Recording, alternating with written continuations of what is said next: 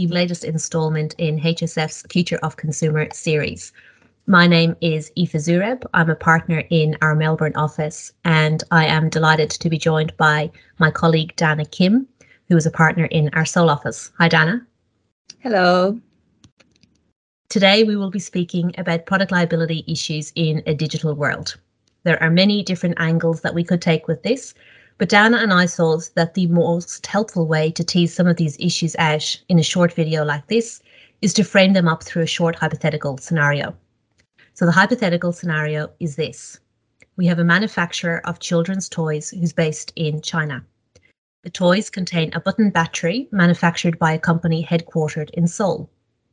The toys are sold both online on an e-commerce platform to customers based in Australia, the US and Asia, and they're also imported by toy companies based in Australia, the US, and Asia who supply them to local toy stores. Neither manufacturer has a place of business in Australia. An issue has arisen with the toys where the button battery becomes dislodged, and there have been many, many incidents of children swallowing the button battery and suffering serious injuries and, in some cases, death. The toy manufacturer is now facing multiple claims from customers in the US, Australia, and Asia. Some customers are relying on the terms and conditions, including an arbitration clause on the manufacturer's website, and arguing that the matter should go to arbitration. Customers in Australia have spoken to plaintiff law firms and are threatening a class action against both manufacturers and the local importer. So, Dana, this is a, a, supply chain between the Korean button battery manufacturer, the Chinese toy manufacturer, and customers. The hypothetical refers to the possibility of an arbitration against the toy manufacturer in the US. Would it be possible for customers to bring a claim against the button manufacturer in the same arbitration? Yes, in the hypothetical question, um, there is an arbitration clause in the terms and conditions on the website. The arbitration clause as found on the toy manufacturer's website is noteworthy because we are seeing an increasing number of arbitration provisions in terms and conditions, product packaging, warranties, user manuals in the customer product industries, including laptops and smartphones. The battery manufacturer is not a party to the arbitration agreement in this case. Generally, a non-signatory to an arbitration agreement may only be compelled to arbitrate when the non-signatory knowingly exploits the benefit from the contract containing the arbitration provision and receive benefit directly from the contract, um, for example, under New York law. So in our case, the battery manufacturer can argue that they should not be compelled to arbitration because it had not benefited directly from the sale of the toy. For example, it did not receive a direct payment from the contract between customers and the toy manufacturer. So it will be challenging for customers to bring a claim against the battery manufacturer in the same arbitration against the toy manufacturer. So then probably the next question is what strategy the plaintiff uh, lawyers will take in these type of cases in the US. If damages are not significant, plaintiff lawyers would try to commence arbitration against the toy manufacturer only under the terms and conditions because they will think it will be sufficient to just have one defendant. And also arbitration is generally a quicker, private, and cheaper way to resolve disputes.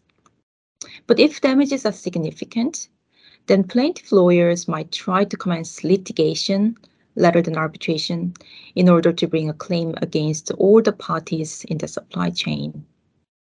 This is because product liability law in the US does not require the privity of contract, and therefore the injured party can sue any entity in the supply chain. In other words, even if plaintiff did not have any binding contract with the battery manufacturer, they are still able to sue the battery manufacturer as well as the toy manufacturer in litigation. Of course, the toy manufacturer may argue that there is a binding and exclusive arbitration agreement with plaintiff, so they cannot be forced to litigate and try to avoid litigation. But in litigation, even if plaintiff lawyers did not bring a claim against the battery manufacturer themselves, the toy manufacturer will probably implead the battery manufacturer by bringing a third party claim so that they can try to share liabilities. The, on the other hand, it will be probably challenging for plaintiff lawyers to commence a class action because in order to bring a class action, they'll need to satisfy the commonality requirement, which means that the central issues to the case need to be common to all class members. This is a problem for personal injury based, based product liability class actions because there are separate issues of causation and damages. For example, the extent of their injuries, the extent of pain and suffering, the value of property destro destroyed are all different. So they will have to bring individual actions rather than a class action in the US. I understand that the position might be different in Australia. So um, what is the class action landscape like in Australia and what approach do plaintiff lawyers take to these type of product liability claims in Australia? Thanks, Dana. Well, look, the class, class action landscape in Australia is extremely active with our filings, um, only second behind the US. Unlike the US, it is relatively straightforward to commence a class action in Australia, and it's not necessary to obtain class action certification in Australia like it is in the US. And this is particularly important for these types of product liability cases, um, where certification often proves difficult in the US. That's not to say in Australia that when we do have a product liability uh, class action that we don't run into the types of of issues that you've mentioned before in terms of commonality or specific causation questions, um, but they tend to be dealt with um, in various means and using various procedural tools during the course of the, the class action. But from a commencement perspective, relatively easy to get those um, proceedings off the ground. So really plaintiff lawyers just need to demonstrate that seven or more people have claims against the same person or persons. The claims are in respect of or arise out of the same similar or related circumstances, and the claims give rise to at least one common issue of law or fact. Um, now, when we think about the facts presented in that hypothetical, these three criteria would all be relatively easily satisfied. So with product liability class actions in Australia, it's one that we, it's an area that we expect to continue to grow in Australia. We have um, a range of funding options available here, both third party funding and in the state of Victoria, contingency fees are now available. When they do materialise, product liability class actions tend to involve uh, similar causes of action and they tend to include the allegation that product has a safety defect, and that's effectively that the safety is not such as persons generally are entitled to expect. There are some defences to that. For example, the um, defect did not arise at the time of supply. Uh, we often see consumer guarantees, um, which are enshrined in our Australian consumer law, and an allegation that they have been breached. And typically, it's the acceptable quality guarantee. And often, we typically see a common law negligence claim as well. So in terms of the hypothetical, it would be relatively straightforward for the plaintiff law firms to commence the class action, potentially availing of um, funding from a third party funder or um, issuing in the state of Victoria and seeking a contingency fee. One question arises as to whether or not we are likely to see those contingency fee um, arrangements crop up in other jurisdictions in the coming months or years. Now, one interesting question, both presented by the hypothetical and one that we often grapple with in these product liability class actions is who the Australian law regards as manufacturer and supplier and who is liable where, as is uh, presented in the hypothetical, sales have occurred both um, through an online platform and in a local store. That's a really interesting question and one that can cause a lot of complexity in product liability claims where there are various entities in the supply chain, they're based in different geographic areas, and where the sales occur in both that traditional setting and online.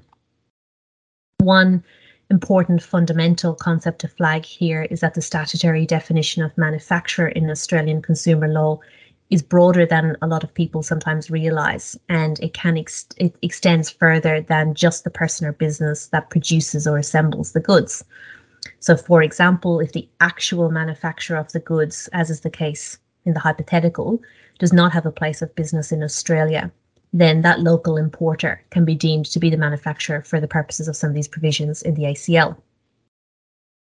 There's also often a very important question around whether or not the actual manufacturer is carrying on business in Australia, and that often requires the court to undertake a detailed review of a range of factual matters, including the company's customer base, whether data is stored on Australian servers, whether the entity has significant property in Australia, the extent of its contractual arrangements with third parties in Australia. And so, reflecting on some of the predictions for this space in the future, I think it will be very interesting to see how the court grapples with a lot of these concepts in circumstances where the design and manufacture of goods is becoming far more complex, where supply chains are becoming more complex, or where different entities are being substituted along the supply chain and where consumers are sourcing a lot of their products online. So, Dana, in wrapping up in the time available, we've really only scratched the surface on some of the complexities that can arise in these types of situations. These are all real and substantive issues that will continue to present unique and complex questions for us and our clients, particularly, as we said, as more and more customers source their products online and our supply chain networks become more complex. So, to our listeners today, thank you for your time, and we look forward to continuing the conversation. And thank you, Dana. Thank you.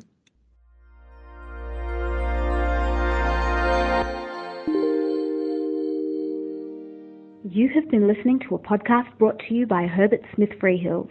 For more episodes, please go to our channel on iTunes or SoundCloud and visit our website herbertsmithfreehills.com for more insights relevant to your business.